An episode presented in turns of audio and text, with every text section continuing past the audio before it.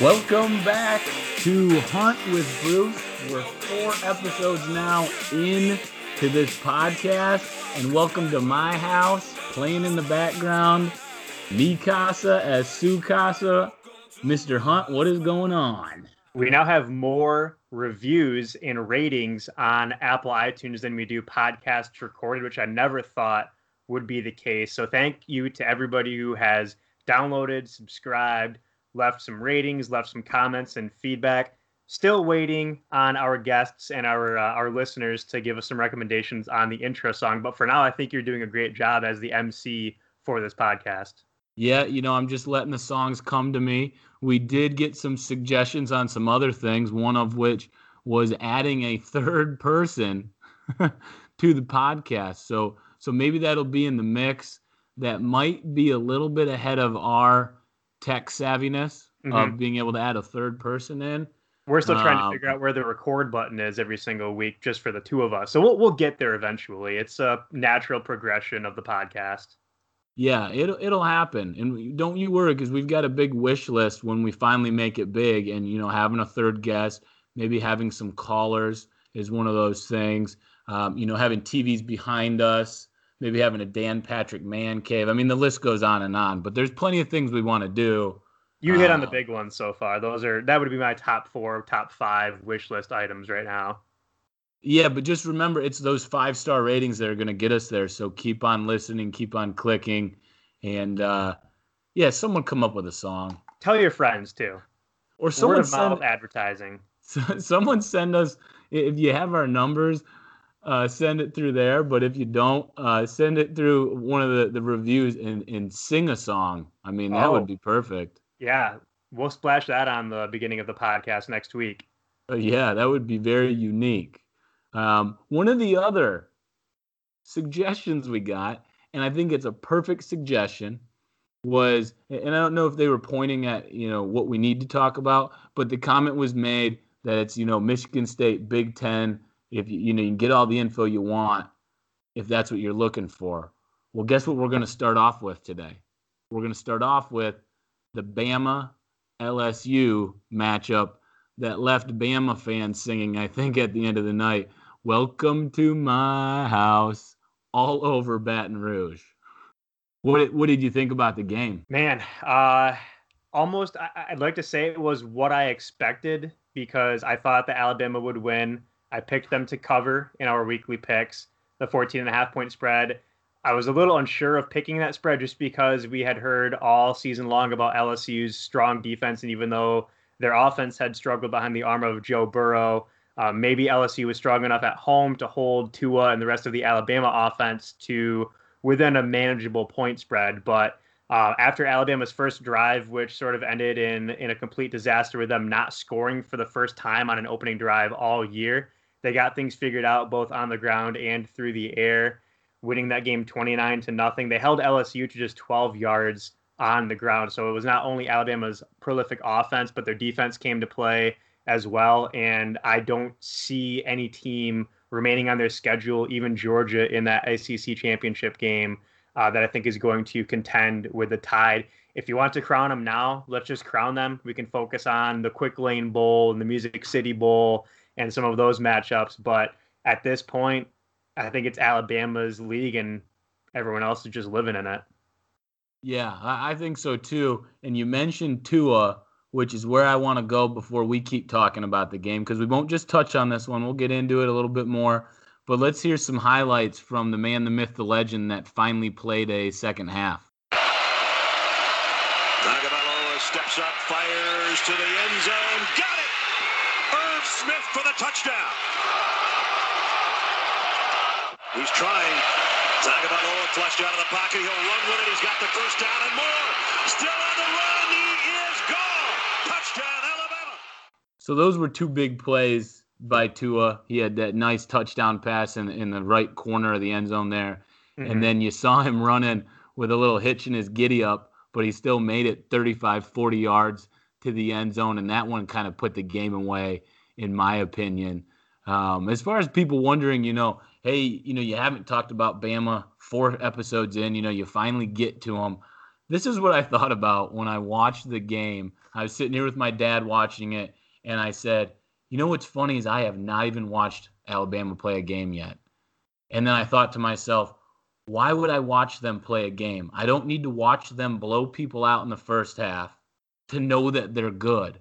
Mhm. I felt like I, I said, I gave the analogy. It's like if your buddy comes out of the crapper and tells you it stinks in there, and you feel the need to go in there and actually make sure it stinks. No, you know. Just like you know that Bama's going to be good, you don't need to watch them to find out. They're good. Right, They're, they're- great. It's their league, like you said. They're beating teams right now by an average of 37.2 points a game. If you look at some of the historically great college football teams, I'm talking 1971 Nebraska, 2001 Miami, they're beating teams by more than some of those historical greats. So if you throw in Alabama's formidable defense, which we know it's it's been around for a number of years now, ever since Nick Saban has taken that program to that elite level. But if you throw in Tua, if you throw in the offense, I don't know if they are beatable at this point. At the end of the game, you heard Alabama fans chanting, "We want Bama, we want Bama." So Alabama is the only team that can beat Alabama right now, and they would do so if they just dropped a game, if they didn't come mentally and physically prepared for a contest for all four quarters. But I think the talent certainly outweighs anything that can be thrown at them at this stage, whether it's the rest of the regular season or into the playoff. I even checked on Bovada, and their preliminary betting lines for Alabama's likely playoff opponents includes them being favored by nine points versus Clemson, being favored by 14 and a half points versus Michigan, and being favored by 21 points versus Notre Dame.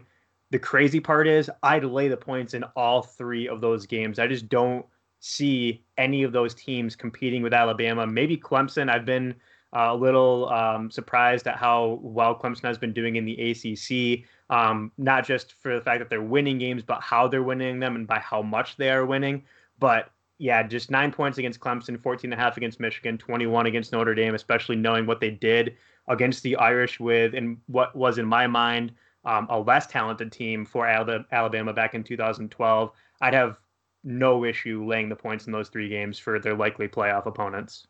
Yeah, I I mean they're they're going to beat everybody, and they'll probably beat them by whatever Vegas lays out for them. I think even though Saban won't say it, he takes it as a challenge. And it sounds like what you were saying there is that we probably should just have is it a crimson and cream uh, national Right. championship game? We just set the first string and the second string, or you got captains and they pick te- pick teams and they go play. That'd be the Um, way that to might be your your best bet. yeah. But I thought, you know, I mentioned the turning point maybe was that Tua run, but there was one play in the second half that I could not believe what happened. And it was a third and 16. Bama's at their own 20, 25 yard line, and they threw a screen pass. And so this was at the point where I'm like, all right, LSU's going to get a stop. They're not going to get 16 yards. They'll get the ball back. Maybe they'll get some good field position. Here we go. And they run the screen, and LSU has six guys in the backfield chasing Tua and none of them, none of them thought, isn't it weird that for the first time this whole game, we just got past the whole offensive line of Alabama and we're chasing one guy? Oh, wait, maybe that's a screenplay setup. And they get the first down. Next thing you know, they're going down the field, they're scoring, and and to me that was it. Um, the other thing I found funny is obviously, you know, I talk about I listen to the the radio stations throughout the week and catch up on, you know, fans calling in and, and what other analysts think about the games. And Bama fans called in all week. And the funniest thing they say is they say, Well, you know, I told you at the beginning of the season that you could expect Bama to wipe the floor with everybody. And I told you too that I would take Clemson and they'd beat everybody up. And, and I told you they'd both be in the top four. And look what you're seeing now, exactly what I told you at the beginning of the season. And I think to myself, I could have told you that. Hunt could have told you that. My baby could have told you that. Everybody knew that, but they say it like some big proclamation. Like, look what I've come up with. I've I had the the top two figured out all along. They have the crystal ball down there in Tuscaloosa. Yeah, we all knew it. It's just a matter of who's three and four. Yeah, that's the big question right now is three through 10, really, those fringe playoff teams and the ones that are sitting there uh, with a very, very little margin of error, very little room for error. Alabama could probably still lose a game and make it in. We've seen them last year. They didn't even play in the conference championship game. and They still made it in and they won the whole thing. So it's uh, it, it's crazy to think that Alabama is sitting here about to win their sixth national title in 10 years. They could have arguably the best team, not just in Nick Saban's career, but in all of college football history. I, I just can't think of any team in my lifetime that uh, that would go. I, I honestly would take Alabama by double digits over any of those great teams in my lifetime. 2001 Miami, 1999 Florida State, 04 USC, 05 Texas. I think Alabama would wipe the floor with all of them. Yeah, I agree with you. And I mean, it's just the, the tide's at a different level. Um, but I think that's enough on the tide, the Tigers. We still want to talk about a couple other teams that are right there in the hunt at three and four. Uh, but before we do that, a couple more highlights from the weekend. You know, none of the weekends are boring, and there's big play after big play, and they just keep getting bigger as we get, you know, farther into November where the games count for more. So here goes nothing. They're going for two. Here's a snap. Grier underneath, and they get it. Sills ran a slant, used his body, Prior to the snap. but a timeout Texas call calls prior to their the third and snap final by timeout. Texas. Wow! Grier in the gun. Grier, quarterback run. Grier, he got it. Touchdown! Two-point conversion for West Virginia. Third down and five. Book to the end zone for Boykin. Touchdown, Notre Dame. At the Northwestern 23. They're in field goal range. They want a touchdown. Book a great fake, and they will not touch him. Touchdown, Notre Dame. Set out the first half of the last game. Higdon off and running into the secondary. Knifing deep into Penn State territory as Scott finally runs him down at the 15. Wolverines threaten immediately. Patterson flushed. Looks to the end zone. Touchdown! Donovan Peoples Jones.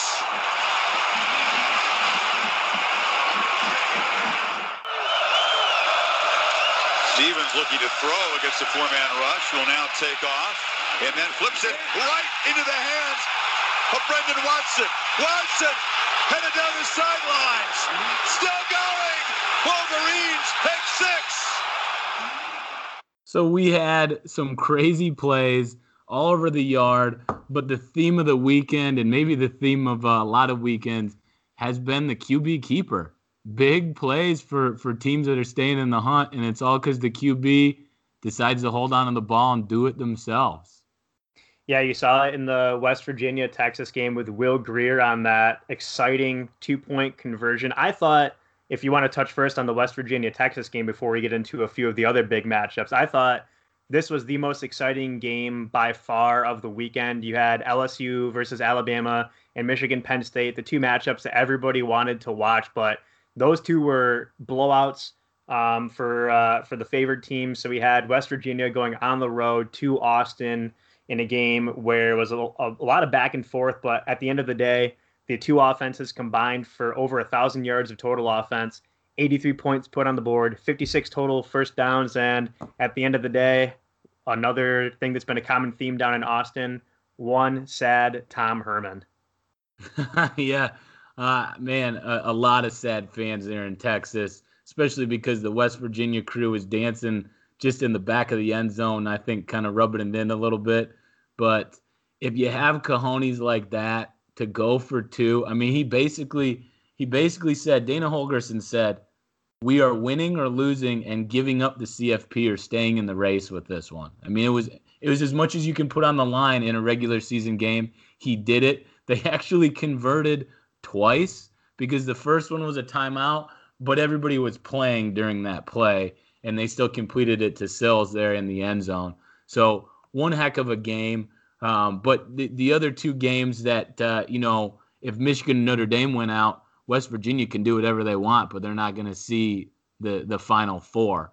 Um, and obviously, Michigan, starting with them, they made a statement against Penn State. this isn't one of Penn State's better teams, uh, you know, by any means. MSU went in there with no offense and came out victorious, but Michigan's defense dominant. Uh, you know, they they took Trace McSorley, who was a little bit injured, but still they, they held them to zero points until they got a you know dirt ball touchdown there at the end. Um, I do want to say Chase Winovich is a loser, and uh, I don't know what he's using in that hair, what flavor of herbal essence is in there. But gosh, if I was about 10 times the size I am now, I'd love to tackle him. Not at my current size because that would hurt a lot. But uh, yeah, I, am not a big fan of him. But the rest of that team, that defense is playing great. Shea Patterson is, is doing a hell of a job at QB. Higdon's rushing the ball well. They're certainly clicking. And, you know, tell me, Ryan, do you see them giving Bama or Clemson a run for their money with how they're playing right now? Maybe Clemson we touched on it already. Alabama would be favored by 14 and a half points against Michigan right now out in Vegas, and I would take Alabama with the points there. But yeah, Michigan, they have every right to be in the top four right now. You could also certainly probably even make a case that they are playing better than Notre Dame, dominating opponents week in and week out. And while you've seen Notre Dame kind of struggle with consistency throughout games over the last few weeks, Michigan week in and week out has taken that next step both offensively and defensively. But before we get too far into Michigan, I need to go on a little bit of a rant about Penn State and James Franklin because this has been bothering me, I think, since the 27 26 home loss against Ohio State. And now you have Penn State going into Ann Arbor last Saturday, season low, 186 yards of total offense. They get blown out 42 to 7 in embarrassing fashion. The most concerning thing to me James Franklin, he's now 0 and 11 in true road games versus ranked teams while head coach at Penn State. And he's been outscored in those games by an average of 25.8 points. He's 3 and 12 against Ohio State, Michigan, and Michigan State. That means he's 1 and 4 against Urban Meyer, 1 and 4 against Antonio, 1 and 3 against Harbaugh, and 0 and 1 against the ghost of Brady Hoke. So Franklin has struggled in his time, and, we've talked about this with Harbaugh over the past couple of years, his inability to win big games. But now all of a sudden, Michigan is in prime position to reach Indianapolis for the first time in the Big Ten championship for football. But we're seeing these struggles with James Franklin and Penn State in a team that came into the season with a lot of accolades, a lot of preseason hype. Many thought they could potentially uh, be the representative out of the Big Ten East in the Big Ten championship game. And We're sitting here scratching our heads wondering what in the heck is going on in Happy Valley. And there's a couple of coaching decisions I want to point to as well. So we obviously know the fourth down call against Ohio State earlier in the year where the coaching staff took the ball out of Chase McSorley's hands and ran an HB dive basically on fourth and short towards the end of the game in in a play that Ohio State stuffed and ended up walking out of Penn State with a victory. This oh, past Saturday. Right it, this past Saturday, there's there's more where that came from with James Franklin. So this past Saturday, uh, there's a there's two plays in particular I wanted to point to. Uh, the first one, if you recall, after Michigan scored, they kicked the ball out of bounds, and in most cases, a coach would take the ball at their own 35 and have great field position to go down the field and potentially score. Instead, James Franklin elects to have the Wolverines re-kick, and Penn State starts the drive at their own 21. So they lose 14 yards right off the bat, right there. You know what that tells you though, Ryan, is that he was so concerned they couldn't score on offense that he thought his best bet was to have KJ Hamler just mm-hmm. book it like he stole someone's lunch money 100 yards to the end zone. right. And if you're relying on your special teams to beat Michigan, you're not in a very good situation. No. Uh, this, the second play as well was fourth and 17, obvious punting situation against uh, the nation's best defense. What does Franklin do? He calls a timeout then brings the punt team back onto the field to run the exact same play they were going to run. So a couple of head scratching plays being called, and again, an embarrassing loss on the road in Ann Arbor last Saturday. He wanted to raise the bar for this Penn State team to an elite program. Those are his words that he used after the one point loss to Ohio State. Again, with that eyebrow raising fourth down call that took the ball out of McSorley's hands. But there's a few things that need to be done to take a step from slightly above average to elite. And it begins with not getting your teeth kicked in on the road uh, by Michigan. So if you're Penn State and you're and you're a Nittany Lion fan right now, I feel your pain because I know Michigan State and Notre Dame have been in those situations, especially over the past few seasons where they didn't quite live up to their expectations. But to me, there are so many other coaches in the Big Ten. Even if you look at teams out of the mix right now, like a PJ Fleck, I'd rather have him being the leader of my team than somebody like James Franklin, who by and large this year has taken his team out of the competition as opposed to giving them a chance to take advantage of a W. Yeah, but James did put 55 60 on Illinois, who then put 55 on Minnesota. So I, I don't know. Right. I don't know, but I have been saving this, and, and I, I think, you know, James Franklin deserves it. So here goes nothing. You are one pathetic loser.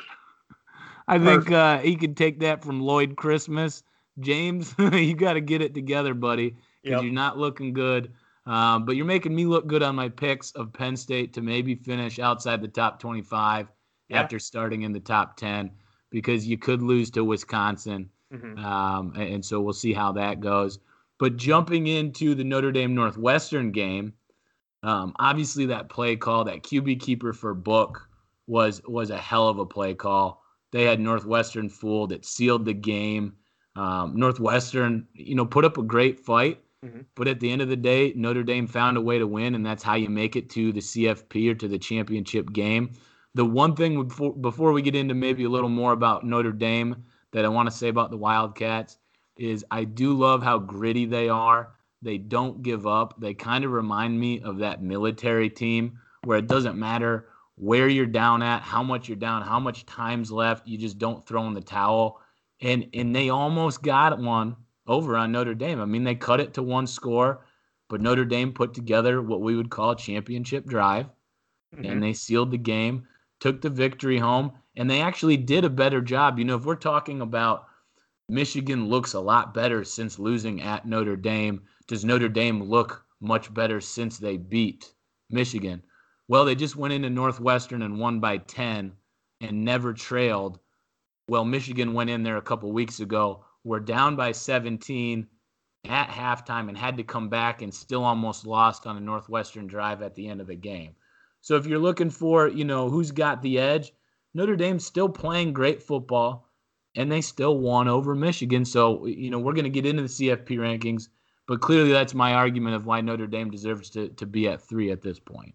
Yeah, with them being still undefeated, it, you would have a hard time arguing that Michigan should be in that three spot. I think everybody feels comfortable having them in that four spot right now. It'll be interesting to see how things play out if Michigan does get that Big Ten title. Does the playoff committee move them up to three and drop Notre Dame back down to four if the Irish still remain undefeated? But going back to the Notre Dame and, and Northwestern game, you're right. The Wildcats put up uh, a terrific fight. They were in it until the end even when Notre Dame got up 24 to 7, you know, I sent a, a, text to my brother saying mathletes can't stick around for very long. You know, I knew this was going to happen in the second half.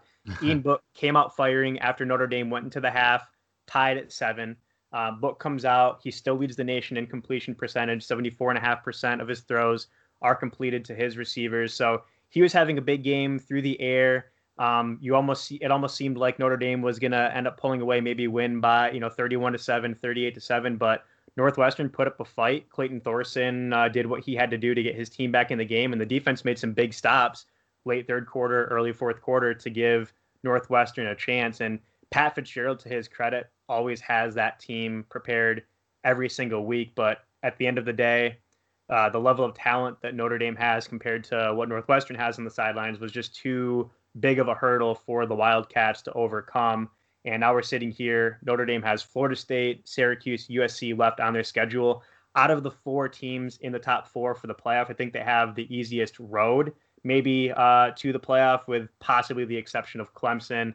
Um, but I don't know. I, I feel uncomfortable with those last three games, especially knowing Florida State's level of talent, Syracuse being ranked right now, playing everybody really tough, and then USC. It, it doesn't matter if USC is 12 and 0 or 0 and 12 in that game. Notre Dame has a target on their backs, and I think the Trojans would love nothing more than to knock off an undefeated Notre Dame team to end their playoff hopes out in uh, out in Los Angeles. Yeah, I think this schedule is actually a little bit harder than people are giving it credit for. Um, Syracuse is, is, you know, sitting there with two losses. They're actually pretty high up there in the CFP rankings. Um, and, you know, they always pull out victories you don't think they're going to. And then, you know, the coach talks about how you didn't know what was in my heart, you didn't know what was in their heart. He gives the best speeches I've ever heard in a locker room. Um, and the USC, as you mentioned, they might be playing for Clay Helton's job mm-hmm. at this point. So you might see JT Daniels, you know, going for the win or bust, and, and you could get a real good effort out of the Trojans at home. So I think it's a little bit tougher. Certainly, you know, some other teams have a tougher road. Uh, Bama's got a tougher road.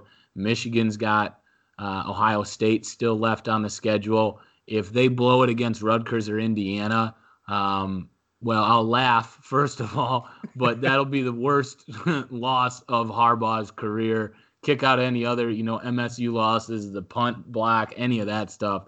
If they can't get it together to have a, you know, uh, a game against Ohio State to get into the playoffs, then they don't deserve to be there in the first place. I think they will. I'm just saying, you know, it, it could happen, I guess. Mm-hmm. Um, but yeah, two two great wins by both teams. I think out of Notre Dame in Michigan, though, I hope Michigan stays in that four spot because I would love to see their defense against Bama's offense. I don't know that they'll stand up to Bama. They probably won't. Mm-hmm. No one is. LSU had a great defense and they got 29 shellacked on them. Part of that problem is if your offense can't give your defense a rest, then Bama's going to wear you down because they got five stars playing third string and they're just going to come at you, come at you until you break. Um, if right. Michigan I, plays, I, yeah, I ahead. agree. Yeah, I agree that yeah, Michigan's defense against Alabama's offense is something that I think everybody would like to see at this point. Just uh, just to know is Michigan defense for real? I think they're for real. They certainly have a better offense than LSU, so maybe there's a right. possibility that if the defense can do enough to contain Tua, can the offense put together a few scoring drives to keep it manageable? Possibly. Shea Patterson certainly a better thrower and a runner than Joe Burrow. I think Michigan's offensive line has come a long way since that first game at Notre Dame. So that would certainly be a, a really interesting matchup for the semifinal game between Alabama and Michigan. And as things are looking right now, it's likely we could be seeing that here uh, in the next couple of months. Yeah, absolutely. Um, we'll move on. I thought I could just give a quick rundown from the MSU Maryland game. We know, I think, out of the you know handful of people that listen. There's some Sparties out there, so we figured we'd cover the game, although it's not a big a big win by any means over Maryland. Uh, but you know they held Maryland to 26 rushing yards, a team that rushes for over 200 yards on average. So it was it was a solid win from that standpoint. The offense did not look very well, especially with Lewerke at QB. Uh, one of the funnier quotes I, I saw from Graham Couch in the LSJ about Lewerke playing is that you know he made the comment Lewerke did that he felt good enough to play that he can contribute to the team, and so D'Antonio let him start. And Couch said, if you let Brian Lewerke decide who is going to be the starting QB, then Brian Lewerke will be the starting QB. You and think? I thought that was a good way to put it, where D'Antonio's got to step in and he's got to make a decision because you're getting to the point where you have a very capable Lombardi playing backup that's come in and beat Purdue. Um, you know, his his one pass that he had to start out that almost went for a pick six doesn't help his his case, but you know, I think he's a capable guy that can come in and win games, including the Ohio State game.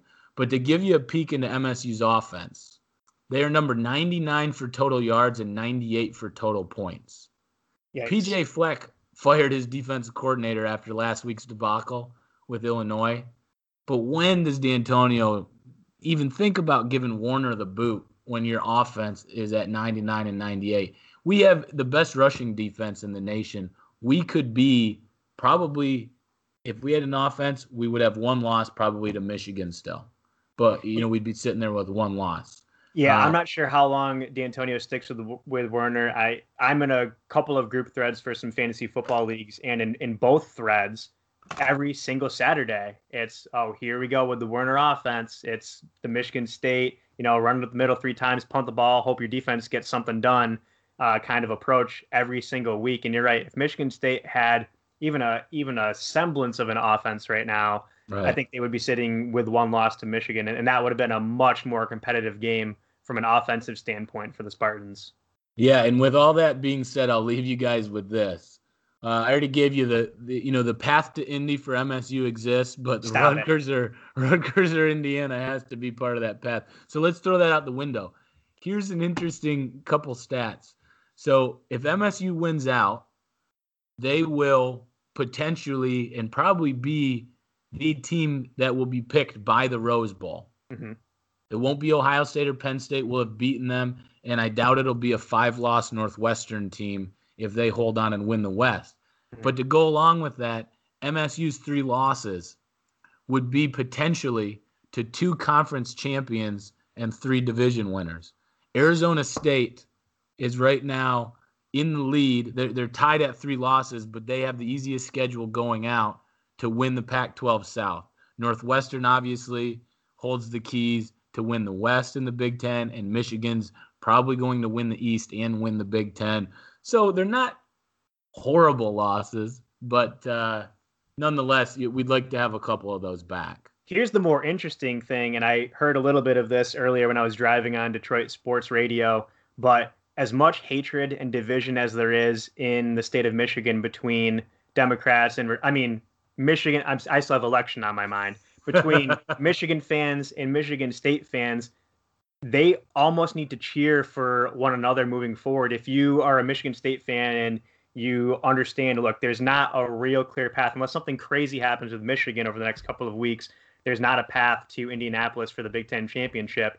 So if you're a Michigan fan, if Michigan State goes out and beats the Buckeyes this weekend, Michigan will have uh, will be the ones going to Indy representing the Big Ten East. And if Michigan wins out, beats Ohio State uh, on Thanksgiving weekend, then Michigan State will go to the Rose Bowl. So if you're a Michigan fan or a Michigan State fan, you almost need to be cheering for your rival right now over the next few weeks in order to get to where you want to go or what what should be achievable in the minds of those two fan bases. Yeah, absolutely. So there's there's our MSU uh, discussion. We'll move on from My there. last Nothing- my last point I want to make on Michigan State. I'm not sure Yeah. if you know this, but I, I found it interesting. Um, against Maryland, they were held to 26 yards on 29 rush attempts. That marks the fourth game this year where Michigan State's rush defense held an opponent to one yard or less per carry. Love it. Yeah. Love it. Knew you'd like had that. it. If we just had an offense. Right. Uh, before we jump into CFP rankings and then our picks, the one thing I did want to touch on, you know, expanding our horizons here, talking about more than just the Big Ten. You know, we've covered the SEC, we've covered the independents, Notre Dame, and uh, but the Sorry. Big Twelve. One of the things that I love about the Big Twelve, um, you know, other than you know four thousand yards being gained per game, is it seems like they play in rivalry games every single weekend when you got Texas, Texas Tech, Baylor, Oklahoma, Oklahoma State, you throw West Virginia in there, it seems like there's so much hatred on the field every single time these guys suit up. I was watching Texas Tech, Oklahoma, and that was a shootout of its own.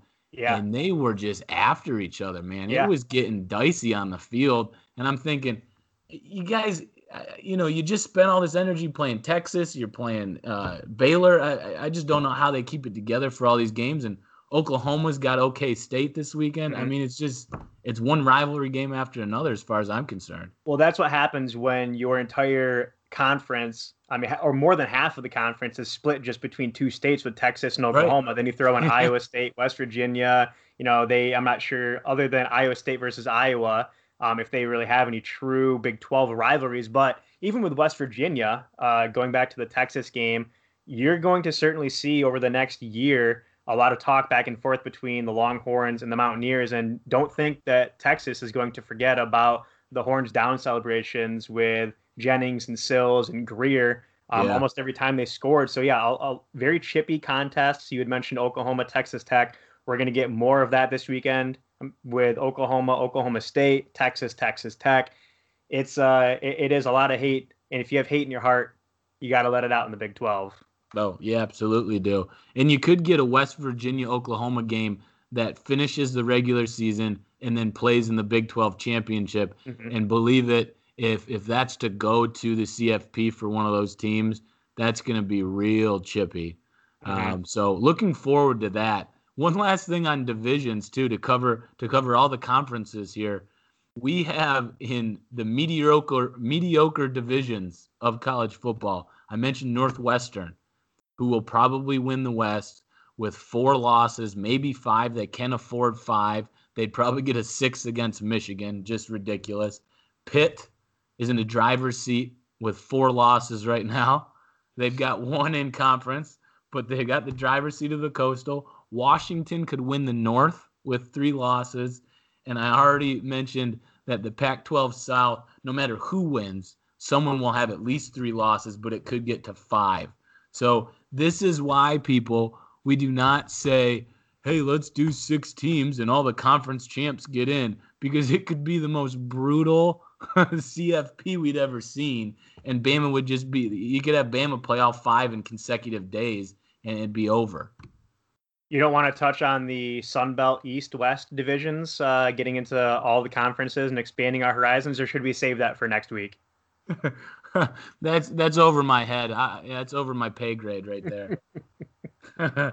But no, I, I agree. Yeah, the, the, it's it's crazy to me, and you've maybe seen some articles over the past couple of years calling for um, the the deconstruction almost of of the division approach for the especially for the major conferences. I like what the Big 12 does, where they take the top two teams. They obviously don't have divisions like the Big 10, the ACC, um, and and the Pac-12 uh, and the SEC, but taking the top two teams at the end of the regular season and putting them in the conference title game. I'd much rather see Michigan and Ohio State or Michigan and Michigan State instead of Michigan versus Northwestern or Iowa or Wisconsin in the Big Ten championship. So I think there is some credibility to that argument. We'll see if it gains any traction in the years to come. Probably not, but I do like the approach out of the Big 12. And um, I think once again this year, in the the discrepancy between the divisions that we're seeing in all of the Power Five conferences, except for the SEC, lends more and more credence to that Big 12 approach of taking those top two teams and pitting them against each other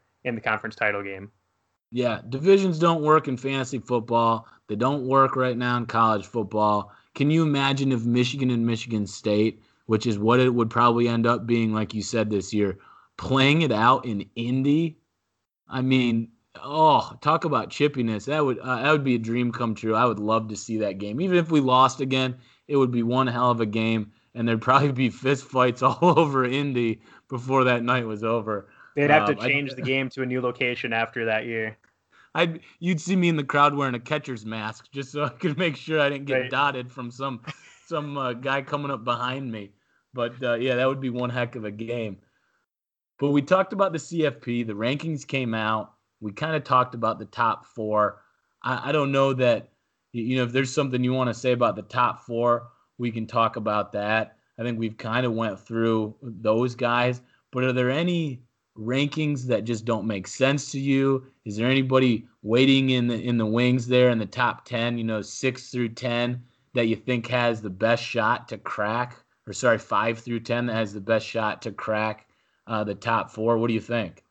I think right now, as the top four stands, those are the four best teams right now that make sense for the college football playoff. If I had to pick a team that has the best shot at cracking the top four at some point, it's got to be either Georgia or Oklahoma. The only way that Georgia cracks the top four, and this is an interesting scenario to play out, if Georgia goes to Atlanta and beats Alabama in the title game, the conference title game in early December, there's no way, right? There's no way that the playoff committee would leave out a one loss Alabama. And I think that a one loss Alabama losing to Georgia would likely replace Michigan. So you would have Georgia, Alabama, Clemson, and Notre Dame in the top four with Michigan on the outside looking in. Oklahoma still has a tougher road because they don't play the quality schedule that Georgia plays for the remainder of the year. Um, but if Georgia does play their cards right and they win out, including a conference championship win over Alabama, I think once again you'd see two SEC teams get in. At least this time, Alabama would play in their own conference title game to get in, as opposed to last season. But um, that's the only scenario I see where a team may jump one of the existing top four playoff picks, even if the top four picks went out. Well, I tell you what, if that happens, Jim Delaney will make sure that six or eight teams is is the new CFP. Might not be next year, but it'll be much quicker than anybody expected. Mm-hmm. Um, I, I, certainly, Georgia, Oklahoma have a shot. Um, I think West Virginia, if they win out and beat Oklahoma twice, I think they're in the same position Oklahoma is. Um, you know, the the question will be is if someone like let's say Ohio State wins out and they actually go to Indy, they beat Northwestern, and you've got an Oklahoma or West Virginia team that also wins out and gets two two wins over the other team, who's got the better resume? Because you know, at this point, Ohio State's the one that's staring a huge loss to Purdue in their face. When you've got West Virginia, who lost a, a tight one to a good Iowa State team, and Oklahoma, who lost a field goal game to Texas. So that would be the most interesting pick I could imagine. Um, obviously, if we just get a couple more wins from these top four, nothing's going to change. It'll be t- it'll be chalk, and we'll go from there. When I look at the other rankings, some of the things that surprised me is one, uh, I thought it was funny. You know, Michigan State was 24 in the AP and nothing in the coaches poll, and they got up to 18 in the CFP. So I, I did like to see that, obviously. Um, but some of the other teams, you know, like Florida being 15 after they just got blown out by 21 mm-hmm. at home to Missouri, who secured their first SEC win with Ooh. that blowout of Florida. Uh, so I thought Tigers. that was a weird one. Um, LSU to stay at seven. I know they lost to Bama, but they did lose at home and it was 29 to nothing. And they lost to the Florida team that just got their wheels blown off at home and Dan Mullen, by the way, blamed that on they're not there's not enough fans. The fans got to come to the games. Apparently, that counts for 22 points these days uh, to get the win over Missouri. But other than that, it's about time that you know MSU, if they're going to be ranked, should be ahead of Penn State in the rankings. Something the coaches poll uh, got confused about, and and that just leads me to the belief that the coaches poll is given to the uh, you know assistant, the janitor, uh, some some kid that walks down the hallway and passes the coach. He gives it to him to fill it out because uh, that that poll is clueless when it comes to putting teams in the right spot. Yeah, out of all the polls, the coaches poll is always the one where you're like, ah, does that really make any sense? Um, I agree with you. Florida, I think, is ranked too high. Michigan State being back in the top 25. I think they're a little too high being at 18 right now, but it certainly makes sense for them to be above teams that they've beaten like Penn State. I think Penn State being in the top 25 at all, uh, even though they're yeah. six and three, doesn't make sense to me. Um, even though Fresno State doesn't have a shot at the playoff, I think them being at 23 is a little too low. I think they're actually the the best group of five team, and I mentioned that uh, on last week's podcast. Um, but yeah, not not a, lot, a whole lot of disagreement there. Um, we'll see how things shake out moving forward. But uh, I think for the most part, maybe I would change Michigan State down to maybe 22, 23. But you know, them being 18 with a big matchup against Ohio State coming up this weekend. Uh, if Michigan State can pull off the W, they certainly deserve to be uh, in the top 20, maybe the top 15 um, after a win against the Buckeyes. So we'll see how things uh, progress moving forward. Yeah, what was interesting to me was I'd like to ask if Michigan State got the benefit of the doubt because of this injury plagued season that they've had, and maybe that's why they're a little bit higher because I agree with you that jumping from not ranked to 18 uh, seems seems like a huge jump.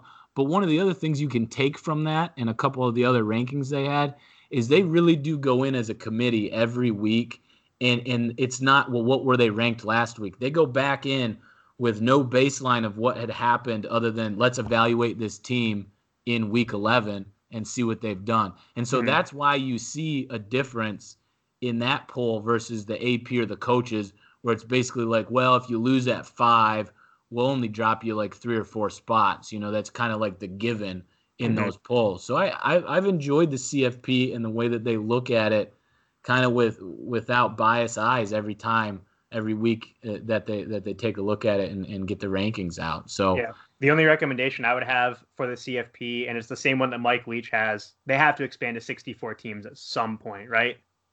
Yeah, absolutely. I want I want college football to go right up to the end of February and lead into March Madness for us. Um, it's a natural transition. Be, yeah, that would be perfect. Mm-hmm. Uh, but yeah, CFP rankings look good. Top four look good. I cannot argue with those. Nope. Um, and with that being said, should we, should we give some picks out here? Yeah, let's give some picks out. Um, I I don't mean to toot my own horn, but I I sent you a text earlier this week. Yes, Ever since we started the podcast, I'm 12 and three on picks. So if you've been following religiously and putting down money on some of my picks, uh, I'm moving units, as they say in the biz. So let's try and ride that hot hand and keep this uh, keep this thing rolling here. Um, I'll start off this week. My first pick is Fresno State at Boise State. If you got nothing to do on Friday night, or even if you do have something to do on Friday night, make sure you're in front of a TV, tuned in to ESPN at 10:15 Friday evening. Um, Fresno State and Boise State, it's possibly the top matchup of the Mountain West, and quite possibly a preview of the Mountain West championship game um, later on this month. Friday night will mark the first time since October 23rd, 1999, that Boise has been a home underdog in the regular season. What were you doing in 1999, Bruce? I was still in high school, uh, you know, obeying the parents, doing good things. Of course, the angel child as you were, I'm sure. Um, Yeah, Fresno, I- the reason why they're favored by three points here, they're allowing just 12.3 points a game. That's number two in the nation. They've allowed seven points or less in four of their last five games. But what I think is the difference here, and the reason why Fresno is looking so good on paper, they have yet to face a quarterback who has more than one year of experience as a starter this season. And their defense also has not faced an FBS quarterback who's completing 60% or more of their throws. They head into Boise facing arguably the one of the best group of five quarterbacks in Brett Rypien. He's got 34 career wins and is on pace to become the all-time leader in the Mountain West in completions and pass yards. Boise is 26 and 4 in their last 30 games at home against Mountain West competition. It's a tough place to play, and while I love Fresno State, I think the Bulldogs are the best group of five team at this point. Um, they're eight and one against the spread this year. I think the real dogs to back on Friday night is going to be Boise State, and I think the Broncos walk away with a close victory. So take Boise State plus three Friday night. Well, it's tough to it's tough to go get a victory in at the blue field. That is for sure. hmm I'm gonna start out with some hot fire right out of the gate and give you mo- one of my upset picks, and it's the Green Machine in East Lansing, bringing in the Buckeyes. They're getting three and a half. Go ahead and take that spread if you want. I didn't take it when I bet on my Buckeye neighbors. I'm going straight up on this one. Sparty. I don't care who starts at quarterback. The defense is ready to rock, and D'Antonio's due for one of these wins. You know, he didn't get it against Michigan, so we'll take it against the Buckeyes, who are struggling, obviously, on both sides of the ball. Um, whether it was turnovers against Nebraska in the red zone, not coming away with touchdowns, or their defense that continues to get shredded. Ever since Nick Bosa left, uh, you know, with that injury and then left school, they just haven't been the same defense. And so I'm looking for State to get it going on the ground. Maybe they'll connect uh, through the air, depending on how well the, the receivers and, and the quarterback are playing together. Um, but, you know, Ohio State normally has given us trouble in the past because their QB has been able to move around and get out of the pocket and scramble. Haskins does not do that whatsoever. Um, so I think if he's going to sit back there and just try to throw all day long, we're going to make it real uncomfortable for him. Even though he called Shea Patterson to find out how to beat us, that's the new word out on Twitter that they had a they had a phone chat. I don't see it happening. Michigan State, I think they win by just one score, but I think they get it done. Great pick. Um, I'm also gonna have. I'm also gonna pick the Ohio State Michigan State game. Uh, have it on the docket here.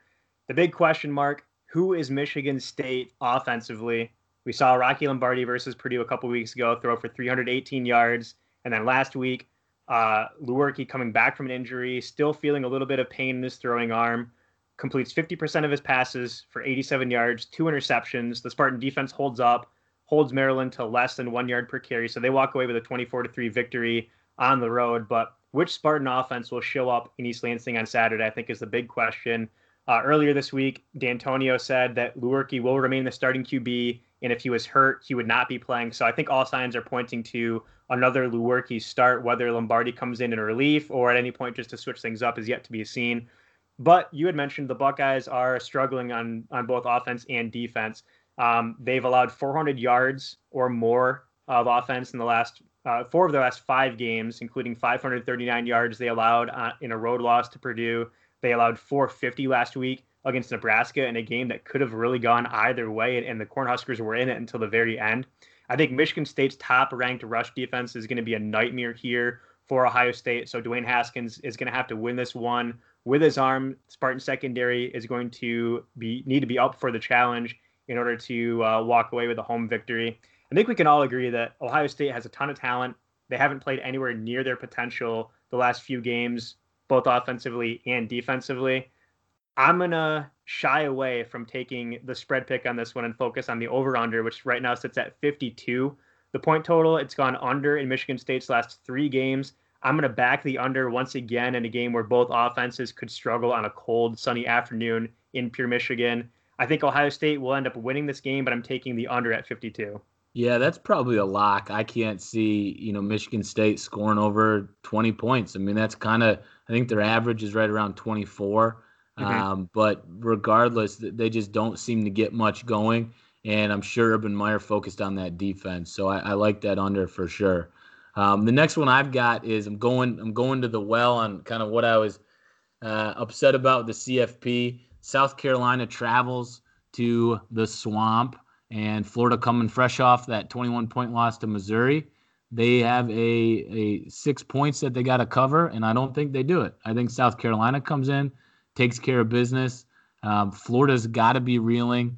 Who knows if Dan Mullen's going to get fans to show up this time so they can get those extra points on the board.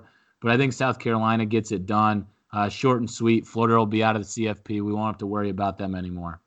Kind of hard to get fans to show up to the stadium when you lose by 20 plus to Missouri the previous week. So, yeah, yet to be seen down there in the swamp. Hopefully, brighter days ahead down there in the sun, Sunshine State for the Gators. But I agree. I think South Carolina walks in there, covers a spread, possibly even wins out right there. Oh, yeah, they got a good chance to win. Yeah, for sure. All right, my third pick, is, I'm going to stay in the Big Ten, Northwestern at Iowa. We've talked ad nauseum about the Big Ten West the last few weeks. Northwestern, they're five and one in conference play. The Hawkeyes, they sit at three and three in the Big Ten.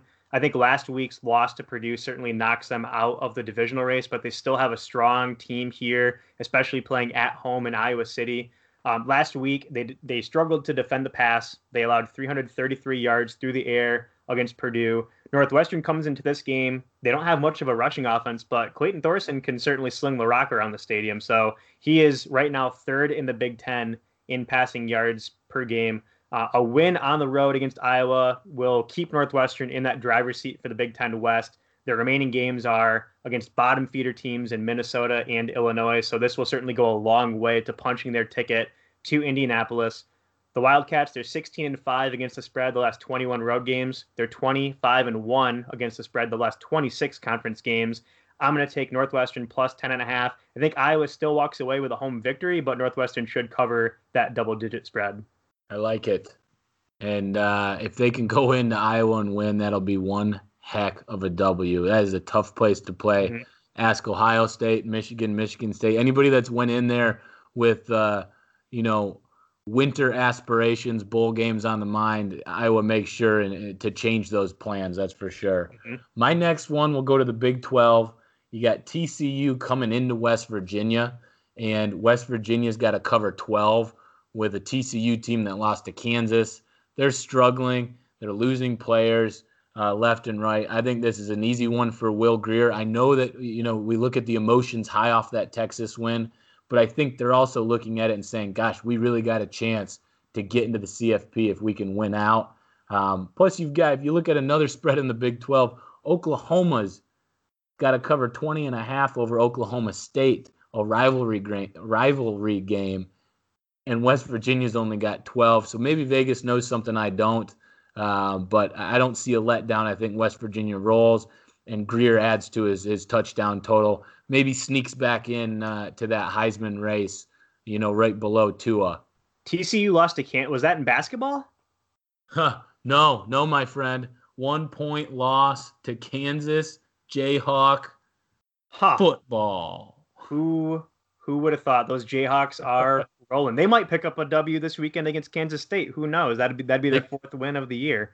Uh, they could. Stay... I, I, looked at that one. I thought about that. Yeah, one. me me too. The the the point spread on there, uh, I think it opened up at Kansas State minus twelve. I thought eh, Kansas State's been struggling. I, I almost took it, but I will stay in the Big 12.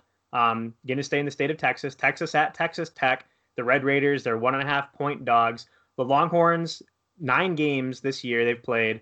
Um, seven of those nine games have been decided by a touchdown or less. The last five games have been decided by six points or less. They're coming off two straight losses. They head into Lubbock, Texas Tech, without starting quarterback Alan Bowman. So they're going to go with sophomore Jett Duffey, who, if that name doesn't sound like a quarterback, I don't know what does. Hmm. Um, Jett Duffey will fill in as his replacement. He went 9 for 17 last week for 139 yards through the air, two touchdown passes against Oklahoma. I think both teams are coming off emotional losses against top 10 opponents. And while Texas is 1 6 and 1 against the spread their last eight games in the month of November, I think with the Red Raiders losing starting quarterback Bowman, that could be enough to tip this one in the favor of the Longhorns. And I think UT will be especially motivated after letting last week's game against the Mountaineers slip away. So I'm going to take Texas minus one and a half on the road. I think this they win a shootout, something like Longhorns 41, Red Raiders 37. I like it, and, and like you said, uh, there's a lot of good games in the Big 12. Um, I will stay away from that Oklahoma State Oklahoma because a big point spread in a rivalry game like that, uh, I feel like there is something I don't know. Mm-hmm. Um, I'll go with Bama as my next pick. They're playing Mississippi State. They're bringing them in at home, and again, it seems like to me that we're we're seeing the hey, you're coming off an emotional game at LSU, so they're only giving them 24 and a half points to cover. I know I say only, but gosh, you know it's closer to 30 most times, and so I think four touchdowns for Bama at home when they probably want to get some rest for Tua and sit him on the bench in the second half or at least the fourth quarter. I think they make sure they get it done so they can do just that and they cover that uh, 24 and a half and probably you know Mississippi State scored 3 on LSU. So I can't imagine they're going to score more than that if they even get to 3 against Bama. Well, Alabama does have that powerhouse Citadel team coming in to Tuscaloosa here in a few weeks. So Tua will get plenty of rest at some point leading up to the Iron Bowl against Auburn. But I, I think you're right. Uh, 24 points right now for Alabama sounds almost too good to be true. So you and I would certainly be in alignment right there. Now, now I thought you were going to say Citadel was coming in next week, and so they might get caught looking ahead. They could, yeah. You, you never, you know. never know. You never know. Citadel strikes fear into the hearts of opponents. I hear. Yeah, maybe uh, Tua's looking forward to throwing right-handed just to add to his Heisman yeah. resume.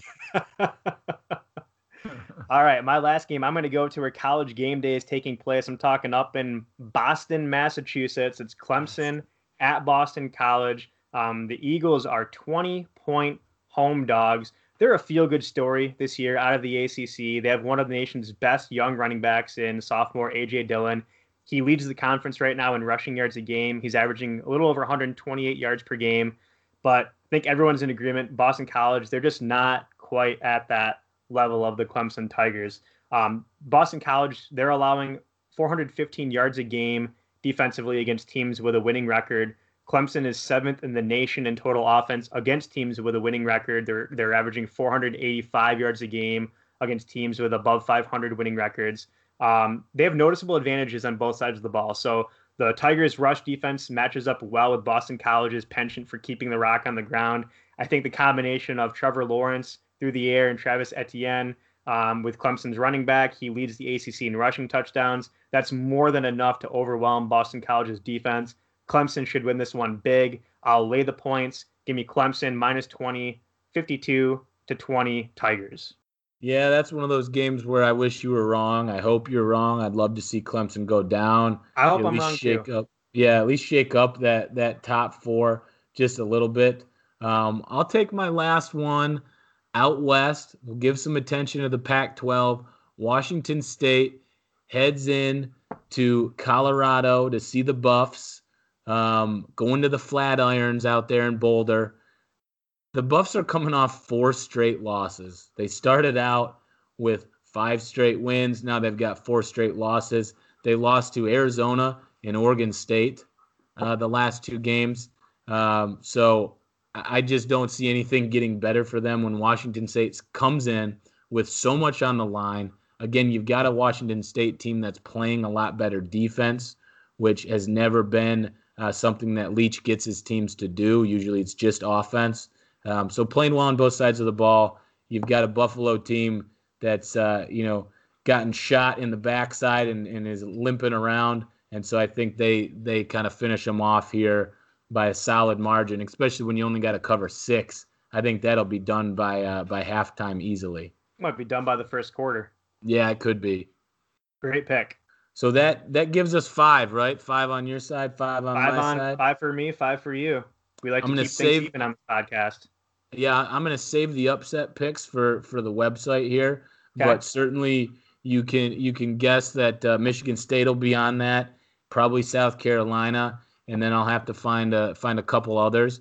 I will tell you, although I have not hit uh, my picks probably as well as Ryan has since we've been doing this podcast, I did go five for five on the spreads for college basketball yesterday Nice. for opening night and that got me 150 bucks. So it was a good it was a good start to basketball season outside of msu uh, blowing a game against kansas.